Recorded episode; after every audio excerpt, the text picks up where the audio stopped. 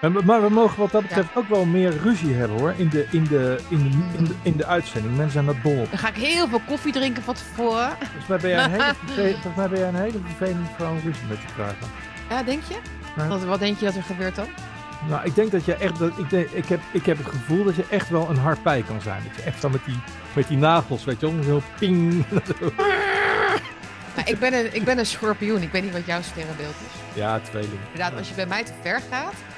En dan, dan, dan, dan, begin- dan, ga, dan begin ik. Ben jij ook zo iemand die dan Maar- die een lijstje heeft van een half jaar? Dat je een lijstje hebt van. eh, en hier ergerde ik me al aan. Ik vond Ja. toen al een klootzak. En dat Ja. vind ik ook fout. En toen en dit. Vast Ja, wel. ja, ja, tuurlijk. Welkom, lieve bakkiekijkers, weer op YouTube. Yay! We zijn uit YouTube zelf wat. We zijn uit YouTube Oh, jail. je- je Maar- dan moet je niet meteen Russisch gaan Dan praten. moet ik niet Russisch beginnen. Ja. Ah, want het, we moeten, dan kijk, we wij- zijn natuurlijk van Nou, vrijheid van meningsuiting. En we willen zoveel mogelijk eh, ja, eh, ons kunnen uiten. Maar ja, Nou. we moeten ook een beetje opletten. Beetje, klein nou, beetje. herzlich willkommen dan. Herzlich willkommen, welcome. Freunde. Freunde. Schön, dass du da bist. Ehm, en lieve luisteraars, ook natuurlijk via Soundcloud en Spotify. Maar we zullen deze ook nu weer uploaden op Rumble. Want we zitten daar nu toch. Dus kijk vooral ook via Rumble. Eh, dat is ons nieuwe, dat is ons backup kanaal nu geworden. En we gaan gewoon weer een lekkere uitzending maken, Jan. Op deze vrijdag, 21 Ik heb er april. zin in. In de lente, tijdens de lente die nog maar niet wil beginnen. Maar ja, op een gegeven moment dan barst het toch uit. De bloesem komt al wel uit, zie ik. Dus ehm, ja, we gaan. Ik heb gisteren de, eh, de Space Shuttle van eh, Musk omhoog zien gaan. Eh, we gaan het hebben over Caroline van der Plas. Was gisteren weer een stikstofdebat. Ik vroeg gisteren waarom is er weer een stikstofdebat? Maar goed, dat is er dus weer. Eh eventjes kort over dat AIVD-verhaal, over die kwaadaardige elite, waar dus bepaalde mensen in zouden geloven in Nederland. 100.000 mensen. En dat is een ernstige bedreiging voor de democratie. Ja, dit, dit onderwerp hebben, hebben wij al vaker besproken, Jan. Van die, die bedreiging Mhm. voor de democratie die de hele tijd maar wordt genoemd. Eh, eh, ja, en dat de groepen natuurlijk worden verdeeld daarin. De wappies, de complotdenkers zijn natuurlijk dan de grootste bedreiging. Als je het rapport van de IVD leest, is dat trouwens nog steeds gewoon eh, ISIS of IS, eh eh, moslim-extremisme. Maar daar hebben we het al niet, al niet meer over. We hebben het over onze eigen onderdanen. Die zijn een bedreiging. Daar gaan we het even over hebben. En, en ik wil het hebben over de huid- huidige fetish van links, noem ik het dan maar even. Maar dat is in deze context wel echt links. Het betekent natuurlijk niks meer links, maar, eh, maar in deze context wel. De fetish van links met armoede en ellende. Ehm, we zien natuurlijk een hoop armoede toenemen en ellende. Ehm, en is dat nou eh, een kwestie van dat zijn de kosten zeg maar, van het beleid? Hè? Dus, dus dat zijn de, consequenties van het beleid. Of zit daar ook een bepaalde bedoeling en intentie achter? Daar wil ik het even over hebben. En had jij nog iets eh, daaraan toe te voegen? Ja, zeker. Ik wil het graag hebben over tanks. Ehm, de, Oh ja. de T-72 tank, eh, om precies te zijn, en een heleboel andere tanks. Daar wil ik het graag even over hebben. En ik wil jullie graag wijzen op een prachtig boekje van eh Michael Bulgakov, of Bulgakov, het is maar net wat je wil. Eh Hondenhart, oftewel, eh, oftewel eh Ja. Sebastian Sertse. En ik wil nog een gedichtje voorlezen. En wat verder nog ter tafel kom- komt. Dus de Ongetwijfeld. WVTTK.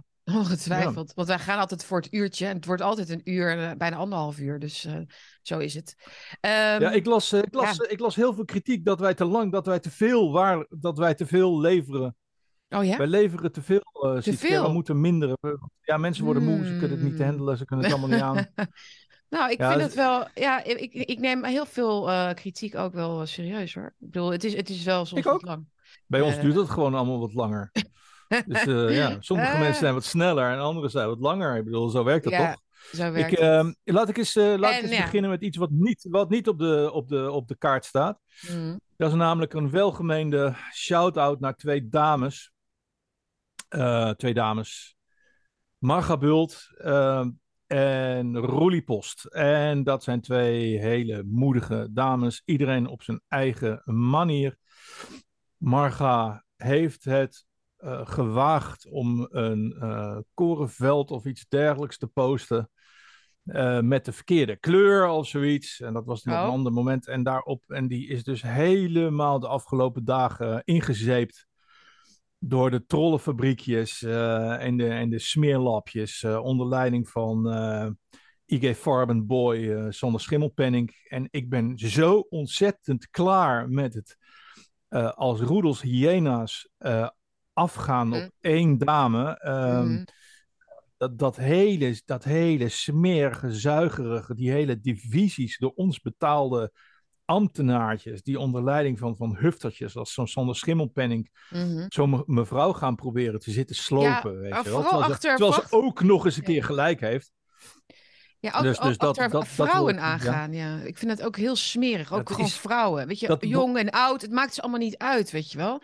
Het is niet meer boksen Els van, met... de, Els van, de, van Veen, eh, die, die, dat prachtig Doutzen, weet je wel. Jij hebt Ja. ook met moederhart Ja. natuurlijk daarmee te maken Oh gehad. ja, ja, die ja. vuile ja. teringhufters. En ze durven alleen omdat ze niet Ja. met een kop in beeld zijn, weet je wel. Mhm. Dat, kun je, dat moet je Sander Schimmelpenning dan nog, eh, dan nog nageven. Dat er in Ja. ieder geval nog met, met die rotkop in beeld is, weet je wel.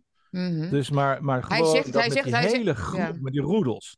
Mhm. Oh, wat vind ik dat smerig. Want, want het ging over een, eh, een geel veld ergens van met, met haver. eh was het ook weer? Ik heb het niet helemaal gevoeld. Nou, het gaat het gaat ik, ik snap wel dat het niet gaat overheid, niet over, maar ja.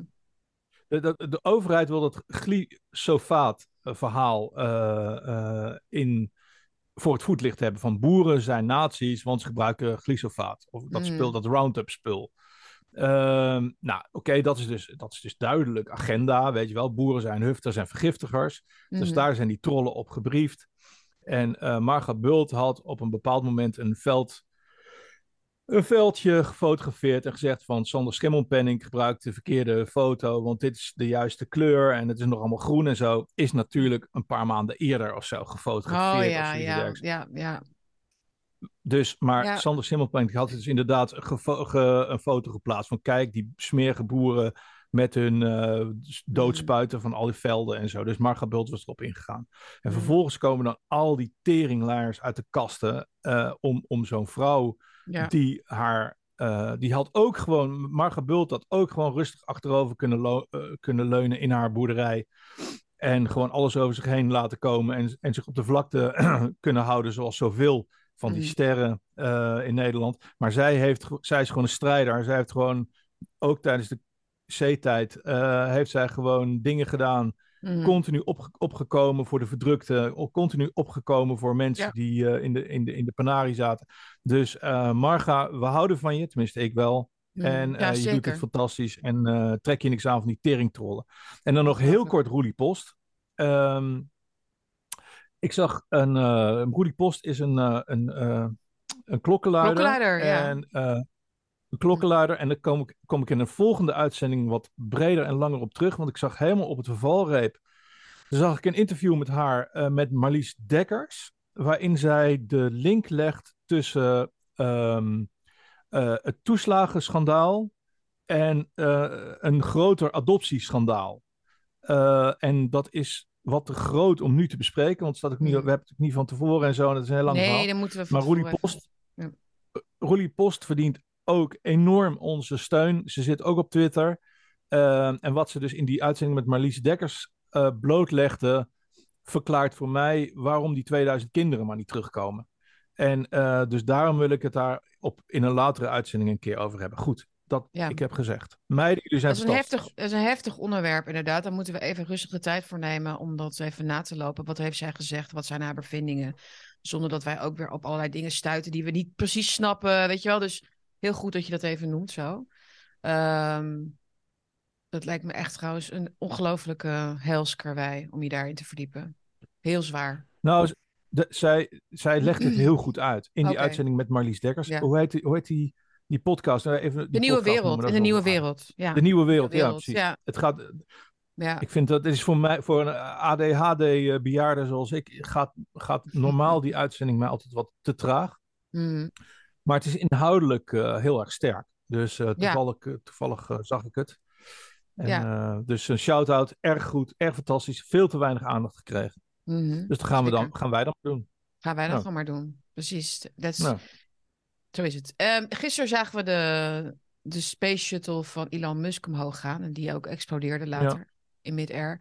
Ja. Maar dat is eh, verder niet zo heel interessant, vind ik. Maar ik zag wel weer allerlei quotes, volgens mij ook van SpaceX. Die schreef van, uh, we have another reason to be excited about the future.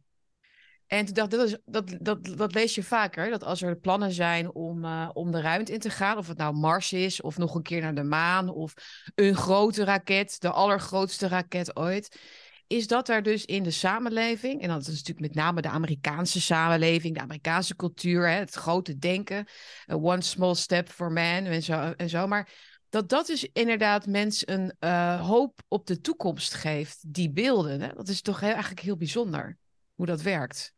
Reasons to be excited Ja. about the future.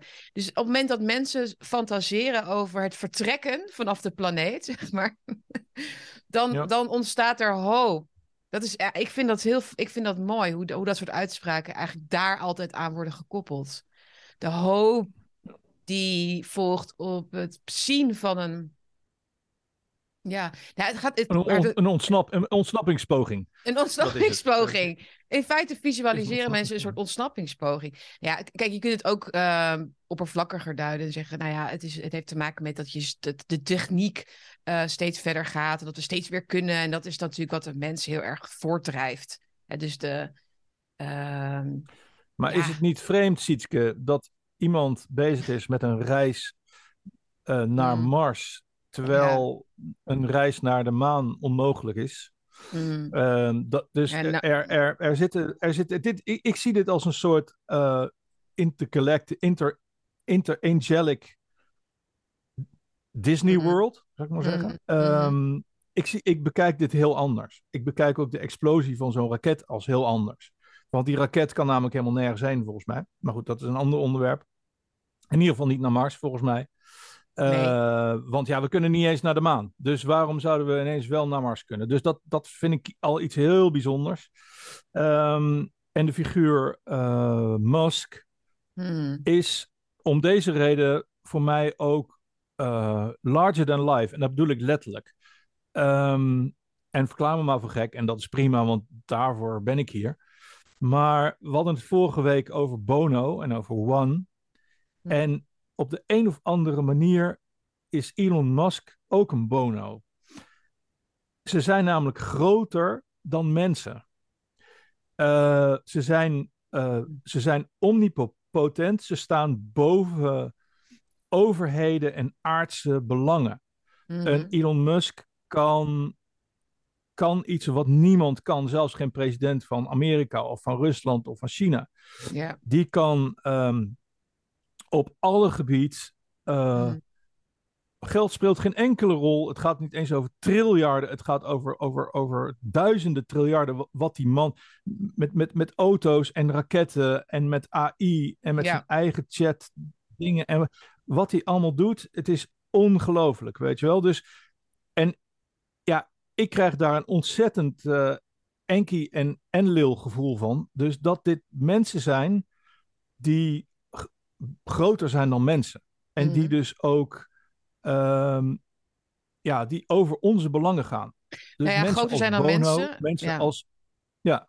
Dus ik bedoel gewoon niet. Nee, ik, nee ja. ja. Het is een, volgens mij is het een feit wat je hier constateert. En wat het gevaar daarvan is, van mensen die groter zijn dan mensen, is dat ze groter zijn dan de natuurlijke verloop van de geschiedenis, de natuurlijke verloop van de, de, de, de, de menselijke aard, het beestje, zeg maar. Hè? Dus de ontwikkeling die mensen doorgaan. Dus de, dus de goede tijden, slechte tijden, eh, op- en neergang van beschavingen. Dingen die moeten ontstaan, die moeten gebeuren om weer... eh, weer hè? Dus eh, de cyclus, dat is eigenlijk wat ik zocht het woord. De cyclus, zeg maar, van, van tijdperken. is wat je daarmee ook verstoort, denk ik. Want we hebben natuurlijk helemaal geen controle over dat soort grote bedrijven eh, die, die eh, Musk allemaal eh, heeft. En wat daar allemaal uitkomt. Hè? En, en, en de, de, de, de, hij, ja, hij begeistert mensen natuurlijk wel met zijn verhalen, denk ik. Maar het is ook het feit dat wij machteloos toe, toestaan te kijken hoe dat AI straks zich gaat ontwikkelen.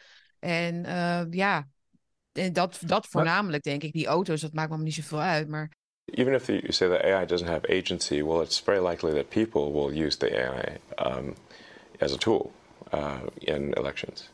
Um, and then, it, you know, if the AI is smart enough, it, it, are they using the tool or is the tool using them?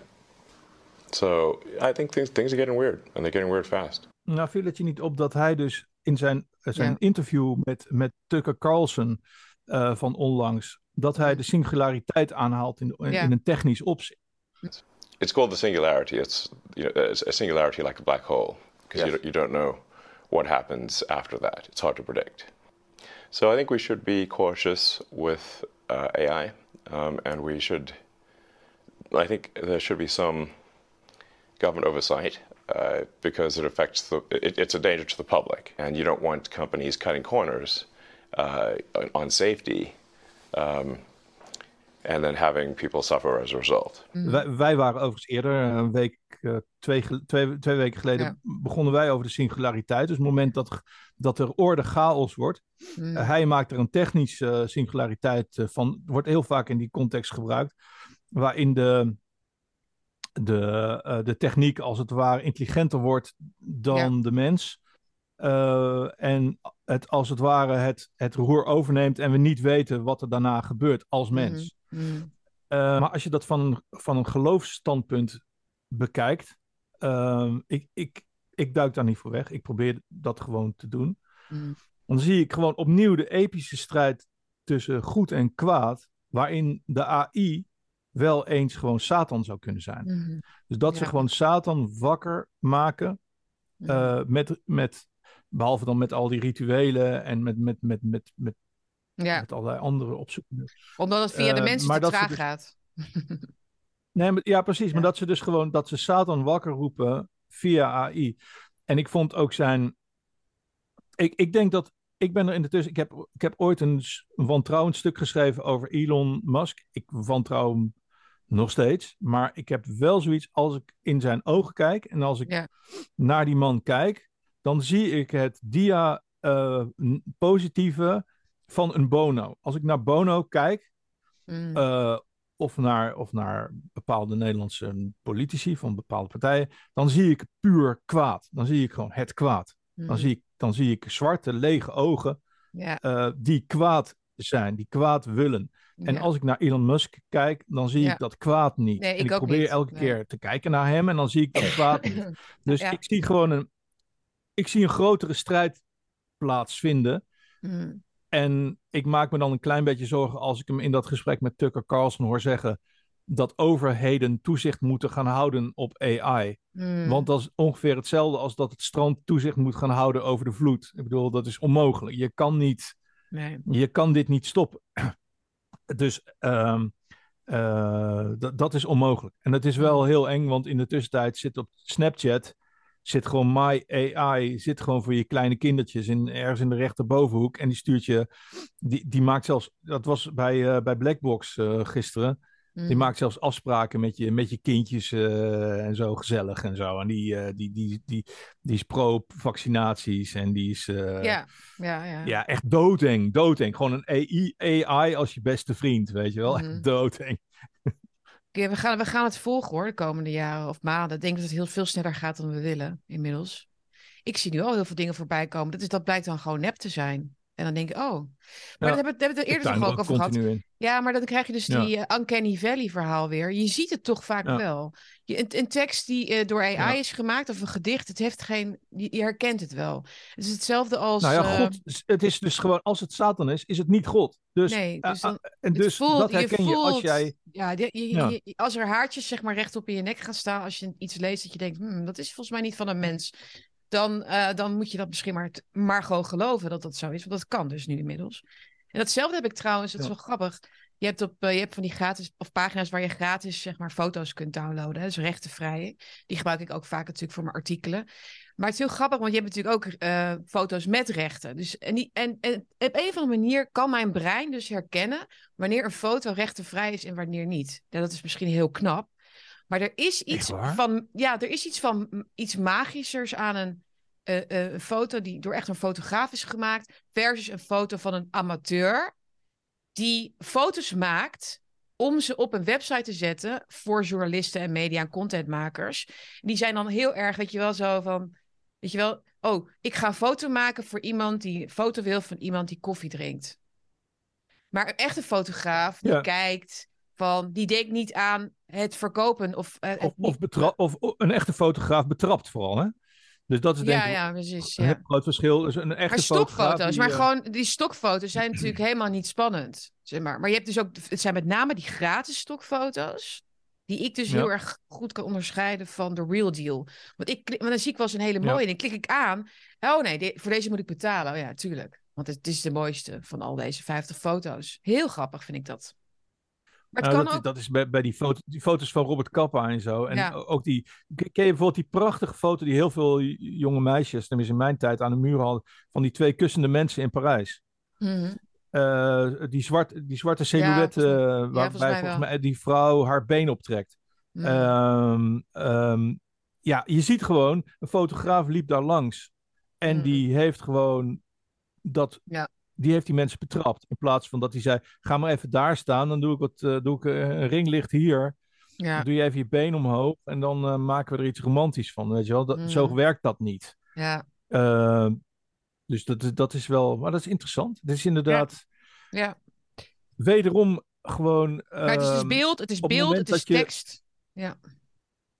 op het moment dat je bezield bent, eh, en dat hoeft niet per se, per se door mijn God te zijn, maar als je Mhm. bezield bent, denk ik dat je dat, dat soort dingen sneller ziet. En ik denk dat ze vooral bezig zijn Ja. om de kinderen te ontzielen. Dus ehm, ze zijn nu ook Mhm. al bezig met, ehm, met kinderen in een, eh, in een nep eh, baarmoeder te laten, geboren te laten worden. Dat is, dat is echt waar. Daar zijn ze echt mee bezig. Ja.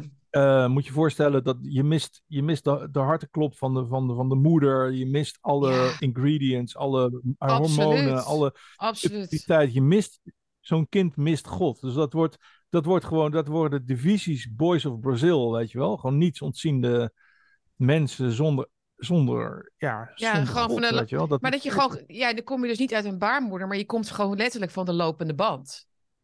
Je komt Ja. letterlijk uit een fabriek gerold. Je bent niet Ja. eens een, je bent toch minder dan een dier? En ik heb het gevoel dat wij nu met iets bezig zijn, dat we nu op een punt zijn Hmm. waarin eh, grotere machten ingrijpen. Gewoon zeggen van die gewoon nu aan het knokken zijn boven onze hoofden. Ja. Of dat nou Elon en Bono zijn, die allebei met de singularity bezig zijn, allebei met one bezig zijn. Ik heb Ja. geen idee. ja. Eh, maar, maar ik heb het gevoel dat er boven onze hoofden eh, gevochten wordt. Laten we gewoon Nee. eventjes bij, de, bij de dagelijkse dingen waanzin blijven. Dat is eigenlijk ook al genoeg, Ja. vind ik, om op te kouwen. Eh, we hebben, ehm, Ja. even kijken, waar wil je mee beginnen? Zullen we met het stikstofdebat even? Want ik, ik heb er eigenlijk bijna niks van gezien. Want ik heb de vorige keer wel alles ik ook gezien. niet. ik, ik denk van ja, herhaling van zetten wordt het weer natuurlijk. Lientje die eh, eh, ja, wa- waarschijnlijk weer gaat zeggen van ja, we worden, er wordt niet naar ons geluisterd. Ik word hier oh, zo waarom, moe van. waarom, ja, waarom praten jullie zo tegen mij? Nee, ze- maar ze deed inderdaad dus weer Ja. tegenover Dirk Boswijk. Die haar dus weer Ja. de kant van het stikstofverhaal wil optrekken. Zie je het?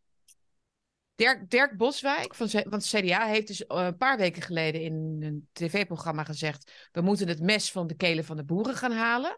En het stikstofbeleid moet van, van- van- weg van de Excel-sheets naar de werkelijkheid. Dus ook andere industrieën moeten worden aangepakt. Maar nu stond hij weer helemaal waarschijnlijk even weer tot de orde geroepen door de CDA. Van we moeten wel Lientje weer proberen mee te krijgen. Dus ehm, mee te krijgen, niet per se. Maar ehm, wij gaan toch dat stikstofverhaal. eh, nu de boeren weer een beetje gerustgesteld zijn, gaan we dat toch weer proberen daarin te, in te brengen. Dus hij zei van, ehm, ja, u heeft het over natuur, eh, maar dat is een, se- een semantische discussie, want het gaat uiteindelijk over stikstof. Dus het narratief moet stikstof blijven. En toen zei Lientje inderdaad van, ik word hier zo moe van. Want het, eh, maar, maar ze ging dus wel voor de bel, want ze ging wel weer een soort zeggen van, eh, ja, nou ja, wij zien ook wel dat het, over, dat het stikstofreductie moet zijn voor een bepaald jaar. Ik denk, oh, oh, oké. Dus ja, ik vind het allemaal niet erg indrukwekkend wat ik zie bij haar. Ja, Sietske, eh, laten we het er inderdaad deze ene keer nog over hebben. En misschien als er een calamiteit gebeurt of zo, of dat, dat, dat Lientje haar onderbroek laat zakken, of dat ze een hele grote Mhm. boer laat, dat we het er nog een keer over gaan hebben. Precies. Maar ik ben, ik ben zo ontzettend Lientje moe met die, dat Mhm. passief-agressieve, niks oplossende verhaal. Ja. Lientje mist, de, mist de, het talent om het in een groter verband te zien. Mm. En het grotere verband is dat er gasgoden zijn. Er zijn gasgoden. Mm. En die gasgoden zijn CO2 en stikstof.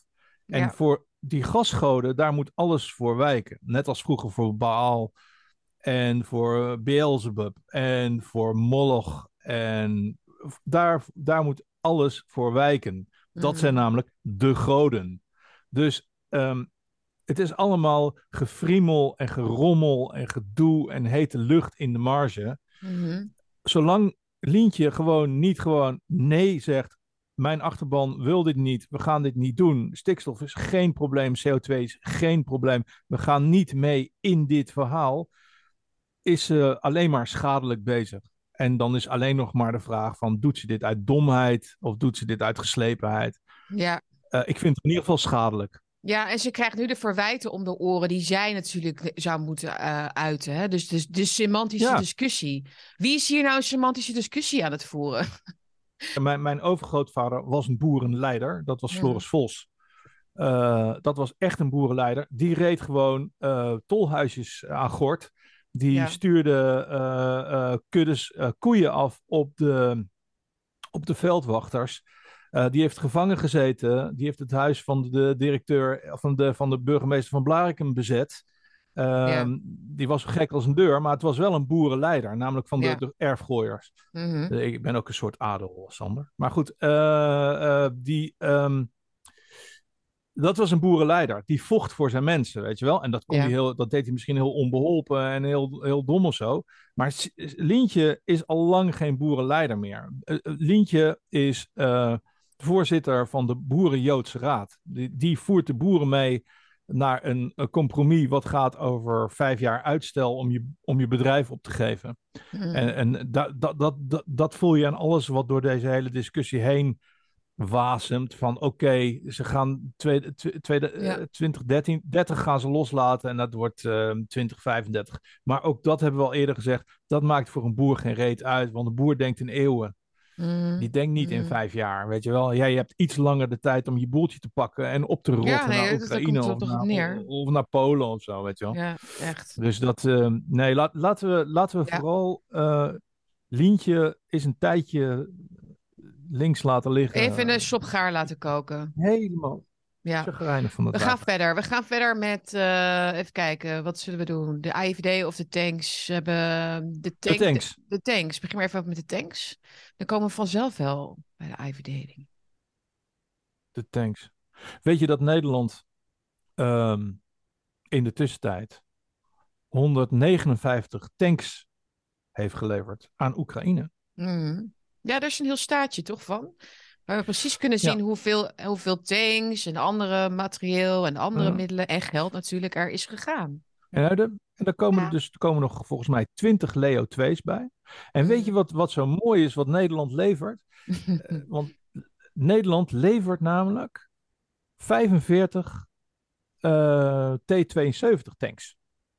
Ja. En dat is een Russische tank. Dus hebben jullie wel eens een Russische tank in Nederland zien rondrijden, jongens? Eh, nou, dat kan niet, hè? En Nederland levert ook ehm 100 Leo 1's. Eh, nou, de Leo 1 is een tank eh, uit 1956 of zo. Mhm. En de Leo 1 is gewoon een, een sardineblik waarin je gewoon een overlevingstijd hebt van vijf minuten. Maar prima.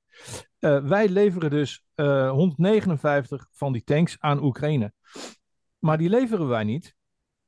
En 20 eh, Leo 2 samen met De- Denemarken. Maar die leveren wij niet, want wij hebben helemaal geen tanks. We hebben al eh, sinds volgens mij sinds 2000 hebben we al hebben we nul tanks. Maar wat doen wij wel? Wij betalen die tanks die uit Polen komen en uit Ja. Duitsland komen.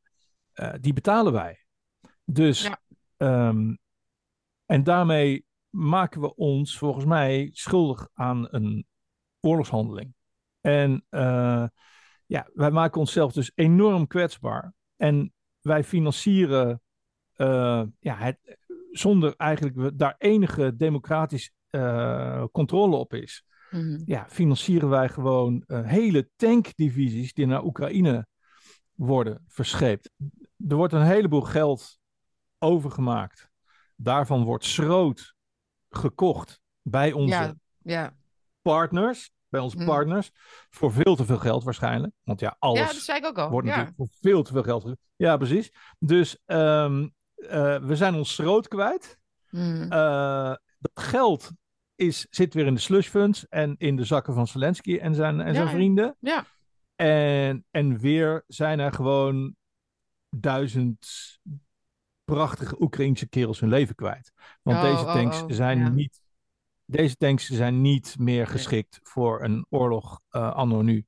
Kijk, de Nee. T-72 kan je, kan, je, kan, je, kan je moderniseren. Maar ik Mm. ga ervan uit dat dit gewoon de T-72 zijn die daar in opslag gaan staan in Polen al twintig jaar of zo. En die, eh, die Mhm. krijgen een eh, oliebeurtje en die worden dan. eh, en dan, eh, dan kan, mag Oleg. eh, Ja. Die mag zichzelf daarin eh, in laten koken eh, over een paar weken, weet je wel. Dus dat is vreselijk. En een van die 72 tanks, Mhm.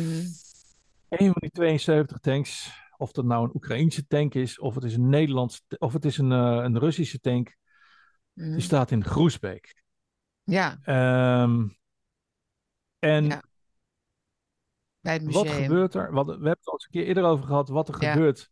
Wat een, wat een tank eigenlijk voor een symbool is. En een tank kan het symbool van overwinning zijn. Zoals de Panther in, eh, in, in Breda. Die staat daar gewoon als overwinnaar. Die sta- staat op de Generaal Matseklaan. Staat een uniek eh, exemplaar van de, van, de, van de Duitse tank, de, de Panther. Mhm. Eh, die, heeft daar, die is daar gewoon letterlijk blijven staan en die hebben ze gewoon laten staan. Dat is een teken van overwinning. Maar die is daar, gepla- of die is daar blijven staan na de oorlog. Ja. En eh, dat ding straalt ook overwinning uit.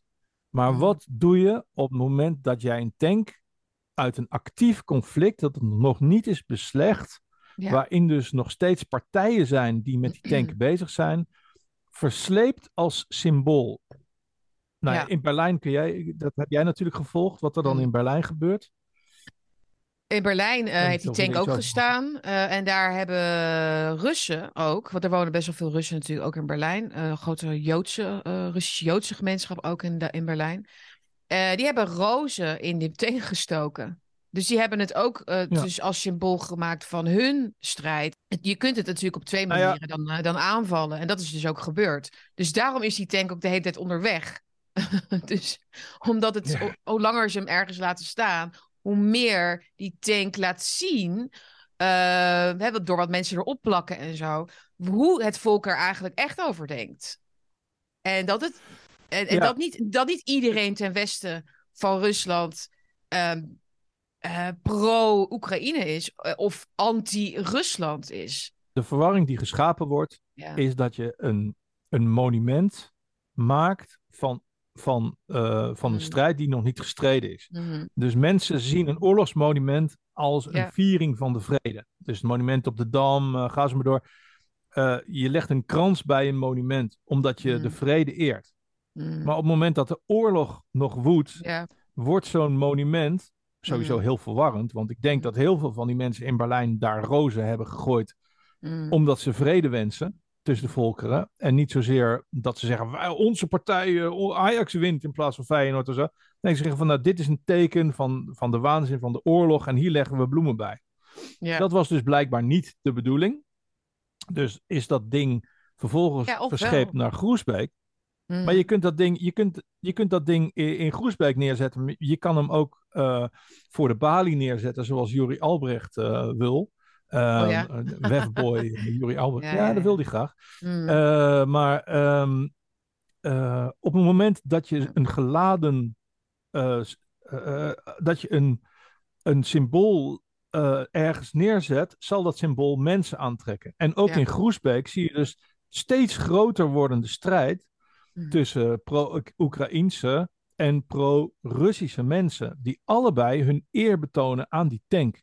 En ik Ja. hoop eigenlijk stiekem dat uh, Juri Albrecht zijn zin krijgt En dat ze dat ding voor de balie uh, plempen. Want ja, dat wordt, dat wordt echt dat wordt enorm lachen uh, natuurlijk. Het is een totaal mislukt in hun gezicht ontploft project. En ik, mm. ik denk ook dat die tank in no time nu straks uh, naar, de, naar, de, naar de brand, naar de snijbrander verdwijnt. Want je kan ja. een geladen, onder, on, geladen object kan je niet ontladen met gelul.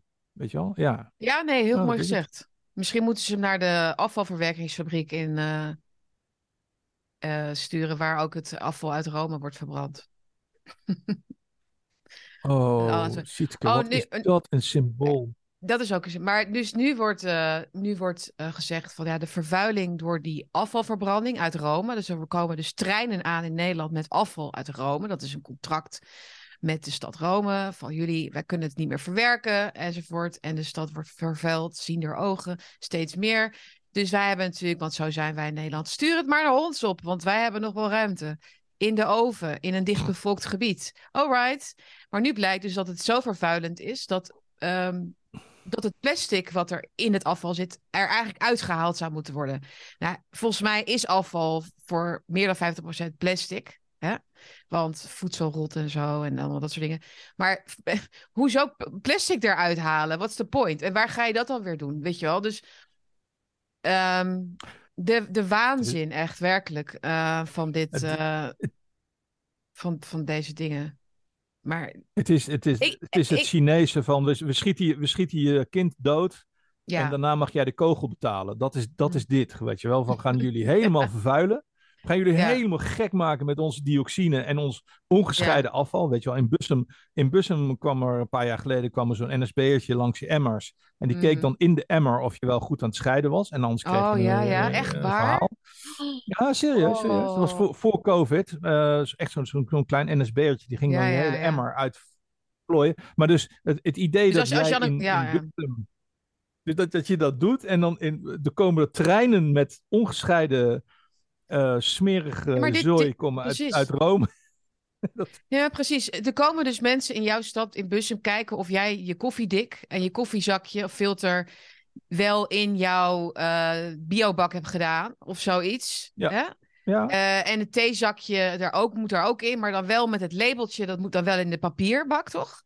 Ja, het labeltje van je theezakje moet je er aftrekken. En dat moet in de papier, want anders krijg je een boete. En we, we, moeten nu ook binnenkort dus onze blikjes terug gaan brengen. Voor, hè, omdat er statiegeld op blikjes komt. Of al zit, het zit al, volgens mij al statiegeld op blikjes. ik heb hier ook blikjes. Ja, ja, je voorstellen dat, ik dit blik, dat ik dit blikje opdrink. En dat ik dat dan moet bewaren. Hè, dat ik dan als een soort van zwerver. Want zo voel ik me dan. Want het, ik vind het altijd al gedoe, die flessen en zo. Sommige bierflesjes wel en andere bierflesjes weer niet enzovoort. En dan pakt hij hem niet, weet je wel. En dan ga je altijd weer terug met flessen. Heb je dat ook? Dan kom je met je flessen en dan neem, moet je er altijd weer een paar meenemen. Waar moet je die dan weer laten? Nou, weet je. Maar de, de vernedering die daarin zit ook. De vernedering van dat je niet alleen moet kopen. Dat je voor heel veel geld uh, een beetje eten mag kopen, zeg maar. Uh, wat verpakt zit er allemaal shit waar je ook niet om hebt gevraagd. Daar moet je dan voor betalen voor die verpakking. Hè? Dus statiegeld voor betalen. Dus je geeft dat al uit. En dan moet je als een als een, als een zwerver moet je dan weer terug met al die spullen naar de winkel. Zodat je het geld wat je al betaald hebt weer terug mag krijgen. Terwijl dus inderdaad, dus treinwagons uit Rome komen. En daar gewoon het afval hier bij ons vlakbij aan het verbranden zijn. Maar ik moet inderdaad gaan sprokkelen. En ik moet dan denken: oh, dit blikje is 15 cent waard. Dit moet ik in mijn tas stoppen. Maar Dante zei het toch al, dit is gewoon de divine, divine commedia, weet je wel. Het is mm. gewoon, dit is gewoon het werk van Satan. En Satan heeft zo'n gevoel voor humor.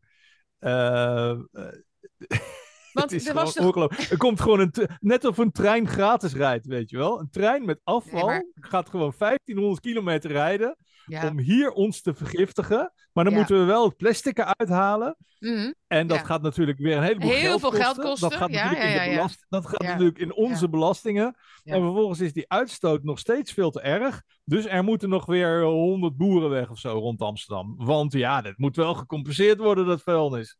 Weet je, het, het is gewoon het is de bedoeling. Het is de bedoeling. het, is, het is de bedoeling. Het is de bedoeling. Het is de bedoeling. Ja. Dat is de bedoeling. Het is, het, het, het, ja, het is die fetish. Het is een fetish. En vraag me niet, alsjeblieft, want ik vind het heel lastig en ingewikkeld, wanneer dat is begonnen. dus we hebben natuurlijk gewoon, kijk, je kunt het gewoon linksbeleid noemen. dus dan hebben we het over klimaatbeleid, dan hebben we het over, ja, wat niet eigenlijk, hè, maar uh, dus het gelijkheidsidee van iedereen hè, moet de solidariteit. We moeten allemaal voor onze omgeving zorgen en voor elkaar zorgen enzovoort. We moeten de lasten verdelen. We moeten de, weet je, hebben allemaal plichten. En dat, weet je, dat idee. Maar um, opkomen voor de zwakkeren hè, zit daar natuurlijk ook in. Maar, dat, is het niet. Het is niet een, meer een. Um, wij, wij bedenken beleid om op te komen voor de zwakkeren. Um, want het is nu zo dat ze bedenken beleid om zwakkeren te maken. Dus daarom noem ik het een fetish. Het is een fetish van links, hè, met name D66, maar GroenLinks ook, en P van de A. Ik zal zo wat voorbeelden geven waar je dat kunt merken. Dus die individuele politici, die allemaal individueel dus een fetish hebben met armoede en ellende. Het is ook niet dat ze zeggen, ja, we vinden het heel vervelend voor de Nederlandse bevolking. We moeten even weet je wel, eventjes de krachten bundelen. We moeten even door deze zure appel heen bijten. We moeten even, eventjes die, door die inflatie heen. Maar, want straks gaat de levensstandaard wel weer omhoog. En straks eh, is de inflatie wel weer voorbij. En straks kunnen we weer boeren en, en, en, en ondernemen en uh, vooruitgang uh, tegemoet zien.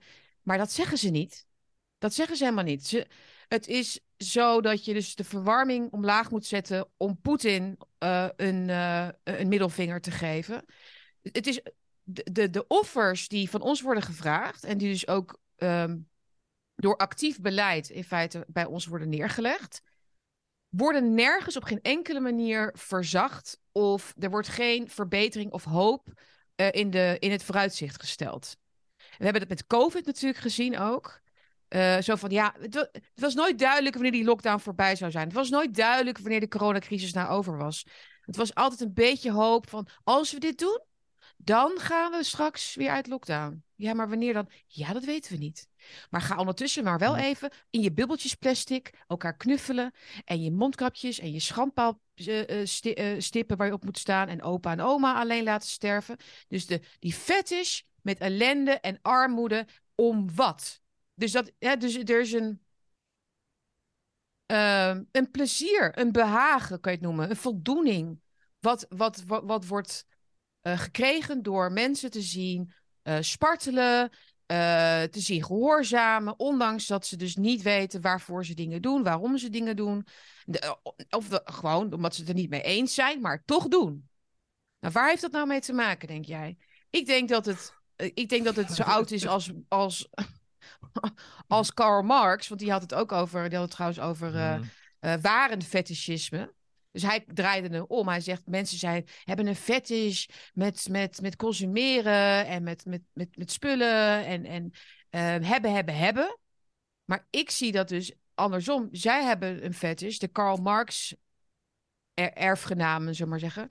Die hebben een fetish met dat ons omdraaien van we geven jullie geen spullen meer. En jullie mogen niet meer het warm hebben. En jullie mogen geen auto meer. Jullie mogen ook niet meer vliegen. Omdat dat moet, het moet, bij links moet er altijd iets worden rechtgezet. en misverstand. De mensen moeten, we moeten het eerst afbreken en dan kunnen we het weer opbreken. Het moet maar eens afgelopen nou. zijn met die aardappels, Jan, die in de grond zitten tot oktober. Heb je dat gezien? Dat... Aardappels moeten eerder worden geoogst. Dit is, dit is een typisch voorbeeld dus van van uh, armoede, fetischisme. Boeren vertellen dat ze niet hun aardappels in de grond mogen laten zitten. Maar het is hetzelfde verhaal met Jette, die zegt dat bakkers best hun brood op uh, een lagere temperatuur kunnen bakken. Dat is ook armoede, fetischisme. Het, heeft, ja, het is bizar. Die mensen willen gewoon niet dat je brood bakt en aardappels oogst. En dus mensen in leven kunt houden. Maar dus, dat laatste zinnetje is heel belangrijk. Terwijl ik jou probeerde uh, uh, te onderbreken, zei je eigenlijk het allerbelangrijkste. Um, uh, dit gaat op weg naar een eindstation. Dit gaat niet op weg naar een nieuw hoofdstuk. Dit gaat nee. op weg naar een eindstation. Nou, misschien komt er daarna wel weer een eindstation, oh, oh, een, een, nieuw hoofdstuk, maar zonder ons. Mm. Zonder de meesten van ons. Alles wat jij beschrijft uh, duidt op het uitdoven van ons land, onze beschaving, onze ja. maatschappij, onze rijkdom, onze zorg, onze mm. oogsten, onze boeren.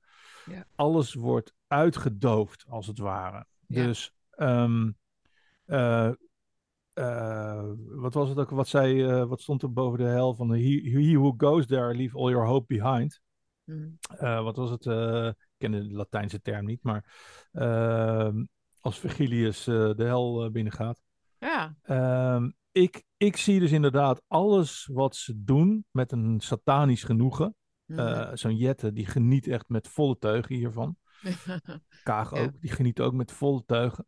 Ja, wij gaan ze sluiten, hè, dat hij dan zo voor de fabriek staat. Wij gaan deze fabriek sluiten. Ja, ja, precies. Ja. Maar deze mensen zijn bezig met het sluiten van de tent. Ik heb, ik heb dit ooit meegemaakt in mijn persoonlijk leven. Toen mijn vader, die heeft ooit in een giftige stokfabriek uh, gewerkt.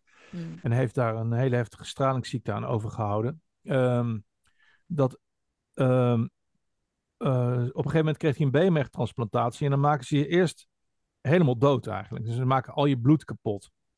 En daarna krijg je dus een, een nieuwe hoeveelheid uh, bloedcellen uit beenmerg ja. van, van zijn zus in dat geval. En dan bouw je weer iets op. Maar je ja. bent echt een week helemaal dood. Je bent gewoon eigenlijk gewoon op het moment dat je één minuut buiten die kamer komt, ben je gewoon dood. Dat is gewoon, uh, dan ga je gewoon dood. Want dan, dan komt er een, een, een schimmeltje of een dingetje en die maakt je gewoon af. De eerste, de beste. Uh, en dat is gewoon wat ik hier ook zie. Dus je, hebt, je had natuurlijk die term build back better, weet je wel. En build back better, dat kun je doen door dingen bij te bouwen of uh, dingen. Ja. Um, ja, ja, dingen te veranderen of zo. Maar in dit geval bedoelen ze gewoon letterlijk: wij gaan dit helemaal slopen. We gaan het helemaal kapot ja. maken. Inclusief de meeste van jullie, zo niet mm. allemaal. En daarna gaan wij het terugbouwen. Ja. Uh, zo zie ik dat. En, en dat merk je aan alles. En je ziet ja. het dus uh, in de armoede, je ziet het in het vervoerde auto, je ziet het in uh, eigen huis, dus huis in box 3, wat, mm. wat echt vrijwel niemand kan betalen straks. Uh, leger wordt opgeheven, de boeren worden opgeheven. Mm. Al ons land wordt eigenlijk weggegeven of uitbesteed aan, aan multinationals en aan, aan ja. Ja, ja, aan mensen die dus de cijfers van Nederland... brieven, zijn brie, dus brievenbusmaatschappijen, ik bedoel... Uh, Brievenbusfirma's. Ja. Dus het is gewoon, ze zijn bezig met de vernietiging van Nederland. Mm. En, um, en, en, en wat ik daar, wat ik dus heel interessant vind, is dat de AIVD, onze vrienden, die ons allebei, wij staan heel hoog in de lijstjes, denk ik. Maar die kwam dus met een rapport uh, vorige week. En ik begrijp dat jij dan dingen over ja, ik wil. Ik wil, ik, ik, wil ja, er ik maar wil, één ding wil, over. Ik wilde maar één ding. Ik wilde maar één ding over zeggen over de AIVD. Ja. Dat is namelijk dat de AIVD het als een dreiging ziet Mm. als jij de uit, uitgang zoekt. Mm. Als jij dit Ja. ziet en de uitgang zoekt. Dus op het moment dat je zelf je tomaatjes gaat verbouwen of je eigen school wil beginnen of je eigen kerk wil starten, dan zien zij dat als terrorisme. Dus Ja, iedereen neer, moet ja. in de wagon blijven. Iedereen moet in de wagon blijven, weet je wel? Mm. Van, Ja. ja, deze wagon rijdt en je mag er niet uitstappen, weet je wel? Dan ben je een bedreiging. Ja, maar ze kunnen niet Build Dat Back Better doen als, als eh, 10% van de mensen de benen neemt. Want Build Back Better betekent voor hun platleggen, want het is vanuit een hol idealisme. Het is totale leegte. Dus je kunt alleen met vanuit leegte, Ja. eh, kun je alleen dingen kapot maken. Dus dat is, dat is wat, wat ze moeten doen. Dus als mensen dingen aan het maken zijn, is dat net alsof ze, ah, weet je wel, dan worden ze gewoon echt heel bissig van. Want dat beeld, dat moet van, van ons netvlies af. Dat, dat er nog hoop is, zeg maar. Vandaar dat die aard- aardappels uit de grond eh, moeten. Maar nog één dingetje voordat we AIVD gaan bespreken. Ik vond dit plaatje op eh, Twitter, dat is ook een goed voorbeeld van armoede, fetischisme. Eh, dan zie je een plaatje van twee woningen, waar links dan zeg maar het juiste wordt gedaan en rechts het verkeerde wordt gedaan. En daar staat, er zijn twee manieren om te kijken naar het naar verwarmen van ruimtes, eigenlijk. Eh, natuurlijk, de juiste manier is dan het heating people, Jan. Heating people versus heating spaces. En heating spaces, daarvan wordt gezegd, dat is natuurlijk verspilling. Want waarom zou je een huis en de, en de lucht verwarmen, waardoor wij het warm krijgen door via de lucht? We kunnen ook lekker een warm kopje thee drinken. We kunnen ook onder een dekentje gaan zitten, zoals in het linkerhuis. En daar zit er, je ziet zelfs een plaatje van een soort bedstee. Ga lekker opgerold in een bedsteetje liggen. Uh, warme soep enzovoort. Een heel klein kacheltje, dat met mag je, dan nog met wel. je dekentje van de IKEA. Heating, heating. Ja, met je, ja, precies. De IKEA maakt ook reclame op de radio tegenwoordig. Van, we hebben hele warme dekentjes voor op de bank. Denk ik, verdemmen. Weet je wel?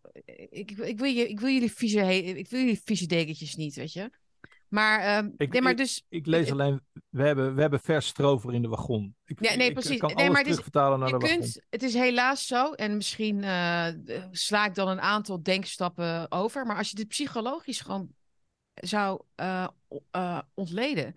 Het is heat, ik vind heating people een hele nare manier van kijken naar hoe mensen eh, het fijn en comfortabel kunnen hebben. En de heating people in de oven is natuurlijk helemaal de ultieme wensdroom dan. Dat is, dat is uiteindelijk de genocide die aan het einde van dit verhaal eh, natuurlijk dan, dan eh, feit is. Eh, even kijken, ik had er nog iets over Het is gezegd. een heel, een heel ver- verkeerd symbool, inderdaad. They're saying, the, they're saying denken, ja, silent deze- fight out loud. Precies. En, en wat we ook, eh, weet je, want dit is ook weer gewoon een glijbaan van Satan. Mm. En eh, op het moment dat je dit dus doortrekt, kan ik me ook voorstellen, dus dat heating people instead of heating eh, spaces, dat je zegt, binnenkort kan iedereen iedere dag zijn eh, mondmasker met daaraan een, een zuurstofflesje ophalen, Mm. om gewoon op zijn neus te doen, dat hij gewoon, gewoon zijn eigen zuurstof, als het ware, dan kan inademen. Ja, ja. eh, en dan zoveel per dag, weet je wel? Zo, Ja, zoiets dergelijks. je Daar zie ik ze een ook rantsoen, aan, een soort zuurstofrantsoen. Jazeker. Ja. Zeker. Dat zie Er, er dat zie geen, er, doen. er Dat- is helemaal geen grens aan. Eh, en, en, maar zolang het maar de levensstandaard en het comfort in ons leven omlaag brengt. Dat is het belangrijkste. Want daar schuilt voor hun het bewijs. Als de levensstandaard omlaag gaat en het comfort omlaag gaat. In linkse hoofden betekent dat dus dat ze op weg zijn naar die klimaatverbetering. Dat, zo denken zij. Ja. Hoe, hoe, hoe, minder, Ja. hoe minder goed wij het hebben, hoe meer wij dus offeren. Lees zij, zij niet zelf, hè? Maar de mensen waar zij de regels voor bedenken hoe meer zij die offers brengen, hoe meer dat dan door die, wat jij zegt, die gasgoden, hè, maar ook Gaia, moeder aarde, zal worden geapprecieerd. Hè, dus, eh, dus meer, meer kinderluikjes, meer eenzame, depressieve mensen, meer onzekerheid. Ja, en dan maar dan verpakt in van die mooie termen, zoals warme truiendag. Ik vind warme truiendag ook een voorbeeld van armoedefetischisme. Met je warme truiendag. Als ik het koud heb, trek ik een trui aan. Ik hoef niet van GroenLinks te horen dat ik op een dag bezig moet zijn met eigenlijk het koud hebben. Want dat is eigenlijk wat ze zeggen met de warme truidag. Toch? Dat is de, het Ja. koud hebben, maar die mag van ons een trui aan. Die mag wel een trui aantrekken. Kijk, in principe nu de, de, laag, Ja. de laagste klasse in, in, in onze maatschappij, die hangt Mhm. al aan de overheidstiet. Die kan helemaal niks meer doen zonder Nee. de overheid. Nee, Weet je wel, die hangen er met, met subsidies en met, met Mhm. geld en met eh, uitkeringen in. Ja. Nou, de, de, de, de bakker en de slager en de, en de, en de, en, en de horecaman die hangt aan de COVID-belastingsding. dus die gaat binnenkort eh, kapot. Hangen ze ook in de, aan de tiet. Eh, dan heb je natuurlijk nu de, de, de politieagent en de onderverpleegster en de onderwijzer. Nou, die kunnen geen huis vinden. Die hebben, zijn ook helemaal afhankelijk nu Ja. al van kei en keihard werken. Heel armoedig leven. Vaak, je hebt zelfs Mhm. heel veel mensen die Mhm. werken en dakloos zijn. Mm. Eh, en je ziet nu de, de, de, de midden-middenklasse die aan de beurt is, die nu gaat, zich gaat afvragen van, kut, kunnen we wel met vakantie? Kunnen we nog wel iets? Ja. En langzamerhand, nu, ik bedoel, nu, nu de huizen in box 3 gaan komen, Mhm. ja, eh, weet je, dat, dan wordt, nu wordt het zelfs gewoon voor de hogere middenklasse, wordt het gewoon heel eng. Want hoe ga je Ja. dat in godsnaam volhouden? Weet je wel, 6.000, 7.000 euro extra uit je, uit je zak Ja. eh, per jaar Ja, gewoon. Maar je- we wat, we gaan, wat we gaan zien steeds meer in toenemende mate is denk ik de, de Sovjet-retoriek uit de tijd van Stalin. En Daan, toen werd er eigenlijk gezegd in een soort doublespeak, een Orwelliaanse doublespeak, werd er gezegd tegen mensen die dus, ehm hè, wat jij zegt, hè, dus steeds, er waren steeds meer groepen die eigenlijk dus werden aangepakt. Hè. Eerst begonnen ze natuurlijk bij de grote ehm, rijke boeren, zeg maar. Dat werden steeds, ja, Koelakken. Gulakken, inderdaad. Dus, Koelakken. ja, en, dus, eh, dus, en die zeiden eigenlijk van, eh, als mensen begonnen te klagen, hè, dus het publiek, eh, het volk werd boos en zo, dan zeiden ze van, hoe, hoe, durf, je, hoe durf je dit te zeggen? Want we- weten jullie wel dat, dat er kameraden zijn die het nog veel erger hebben dan jullie? En die, en die Ja. overleven ook nog. En die overleven ook nog. Dus als je, willen jullie alsjeblieft eventjes wat, wat minder ehm, klagen? Want eh, er zijn altijd mensen op de wereld die het erger hebben, hebben dan jij.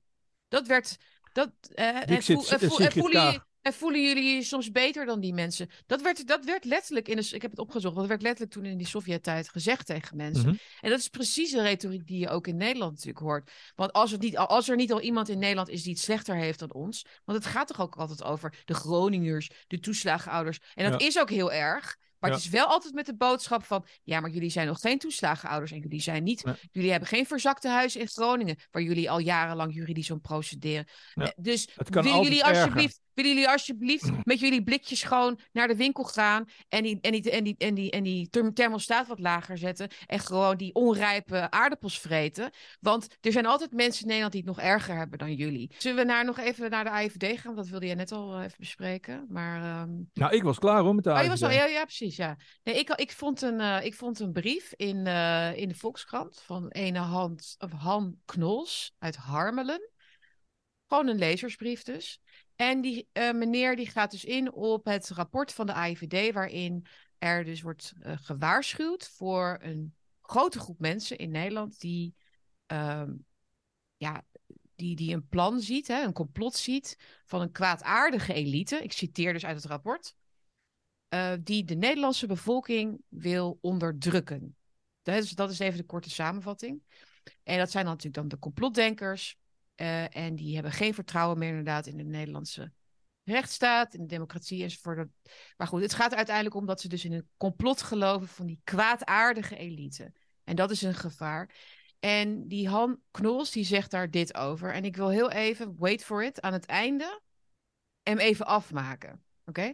Er staat, ik ben één, voordat ik verder ga. Ik denk dat heel veel mensen zich in deze tekst zullen herkennen, waaronder ik zelf ook trouwens. Ik ben één van die honderdduizend Nederlanders die door de AIVD gekwalificeerd wordt als complotdenker. Dat komt omdat ik vind dat welvaart en welzijn van het Nederlandse volk stelselmatig worden afgebroken door een e- elitaire bovenlaag. De elite wil bovendien mij en mijn mening zoveel mogelijk onder controle houden door de democratische rechtsstaat steeds meer uit te hollen. Ik wil de AIVD er graag op wijzen dat ik iedere ochtend de Volkskrant, NRC en de Telegraaf lees. Ik keek regelmatig naar ongehoord nieuws en lees de columns op winiasweek.nl. En hij kijkt straks ook naar de bakkie, denk ik. Dat was even tussendoor. Ik eh, informeer, informeer mij dus van allerlei kanten. En mijn denkbeelden zijn dan ook niet gestoeld op een gebrek aan informatie. Integendeel. Ik wil de AIVD er ook graag op wijzen dat het geen seconde in mij opkomt geweld te gebruiken ten einde de democratische rechtsstaat omver te werpen. Ik houd van de democratie, houd van de rechtsstaat en heb een grondige hekel aan geweld. Het is mij dus een raadsel waarom de AIVD meent mij als potentieel gevaar te moeten beschouwen. Alleen omdat ik onze bestuurders, onze overheid, niet meer vertrouw? Dat lijkt mij niet genoeg. Ik zou bijna zeggen, misschien lopen er juist te veel complotdenkers bij de AIVD rond. Hans Knols uit Harmelen. Mooi inderdaad. Dit is hoe heel veel mensen, en zeker die honderdduizend mensen die hij inderdaad ook noemt, daar precies over denken. Die niet van plan zijn om de democratie omver te werpen. Die van plan zijn. Nee, maar wat, waar dit over gaat, want hij zegt.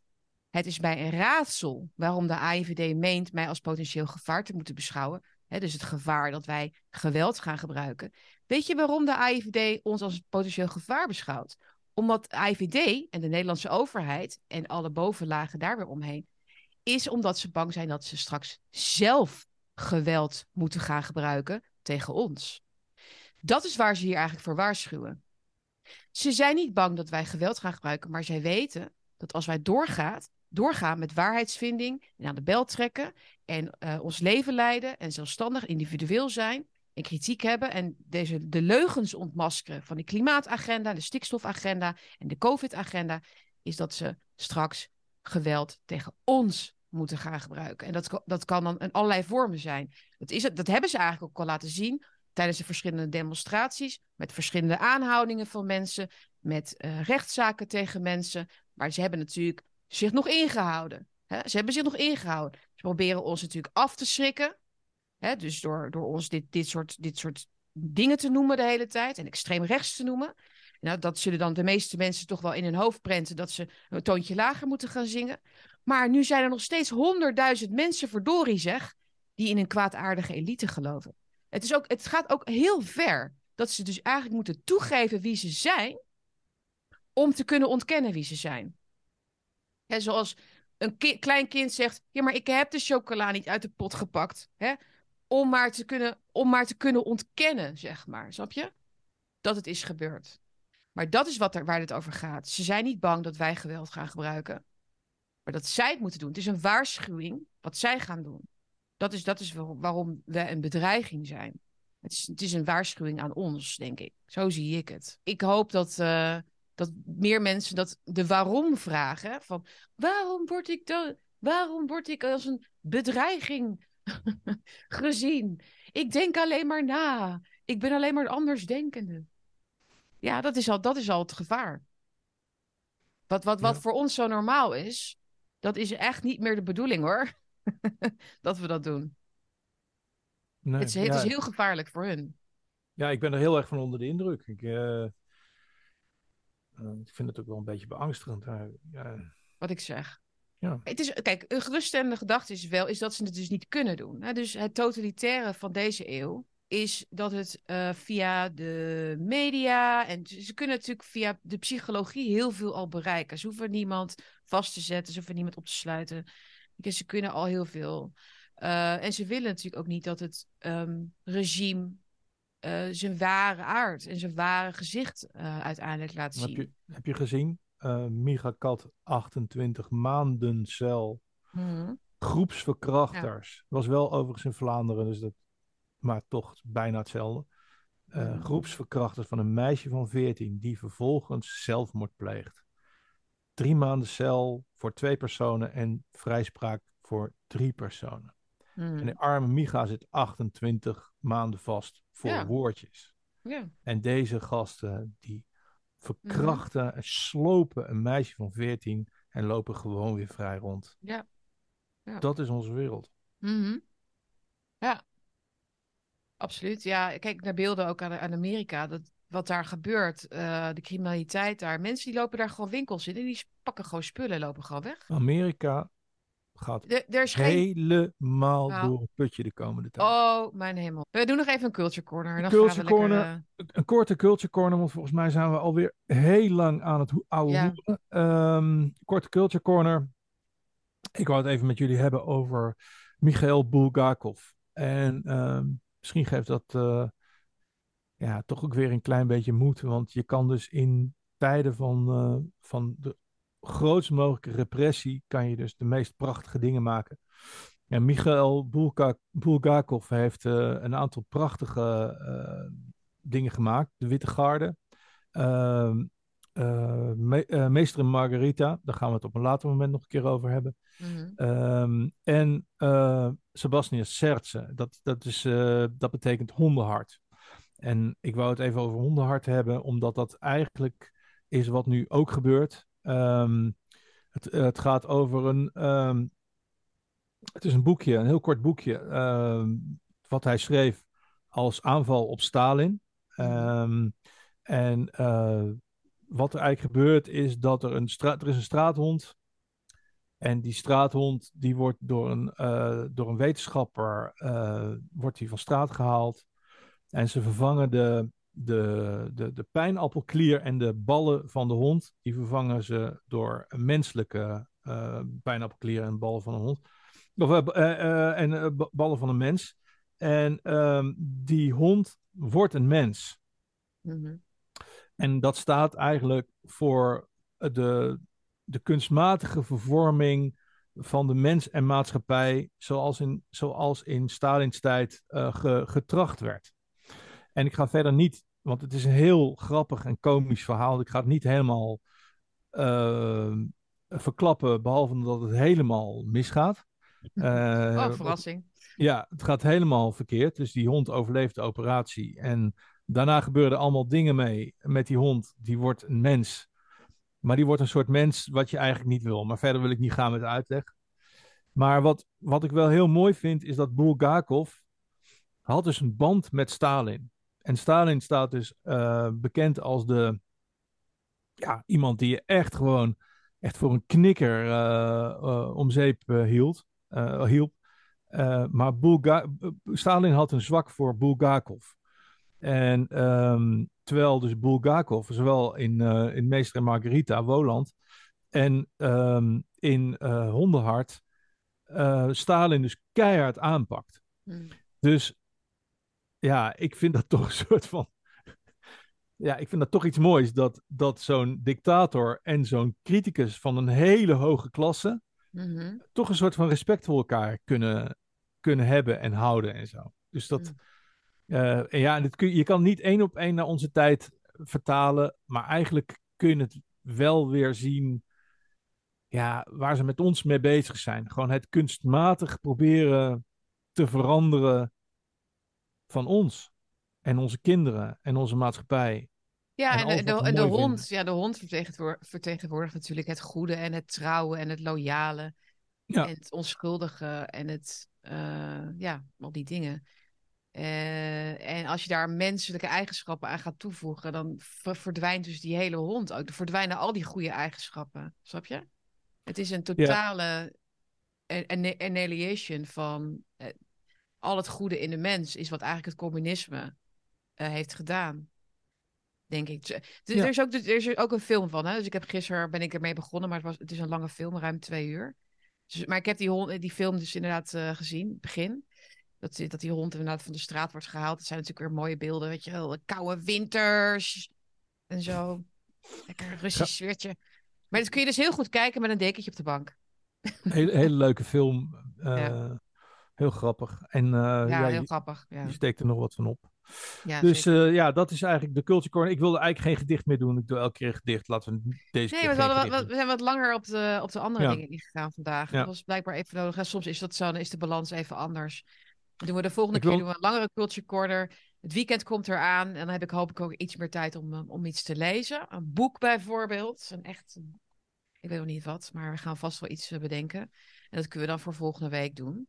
Ik wil wel nog even echt een punt maken van uh, jongens, uh, steun ons. Dus uh, we gaan hier niet de Robert Jensen uithangen en tien minuten ja, lang. Hier jullie, zijn alle buttons. Klik ja, hier, precies. En, van, dat, dat, dat, dat, wij gaan dus niet, wij houden het bescheiden. We gaan niet als een soort hoertje jullie ja, loop, lopen te bedelen en te lopen smeken. Maar het is wel te gek als jullie ons ja. kunnen kunnen, uh, ja, als jullie kunnen doneren en als jullie het geld hebben om te doneren, om dat ook te doen.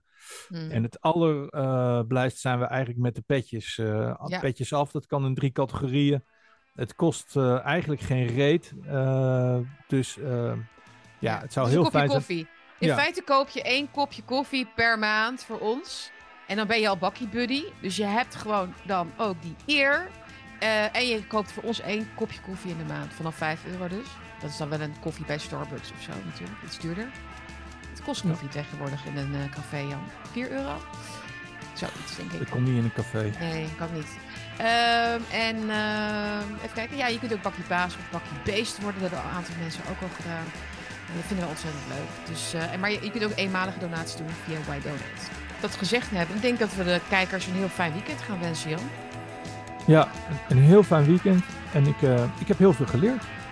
Ja. Ja, het was niet, het was niet een hele luchtige, maar uh, we hebben wel weer lekker uh, wat dingetjes opgehelderd, denk ik. Ja, er is al genoeg luchtigheid in de wereld. Laten wij ja, maar gewoon uh, precies. lekker serieus. Lekker serieus. Alright. Bedankt voor het kijken en tot volgende week.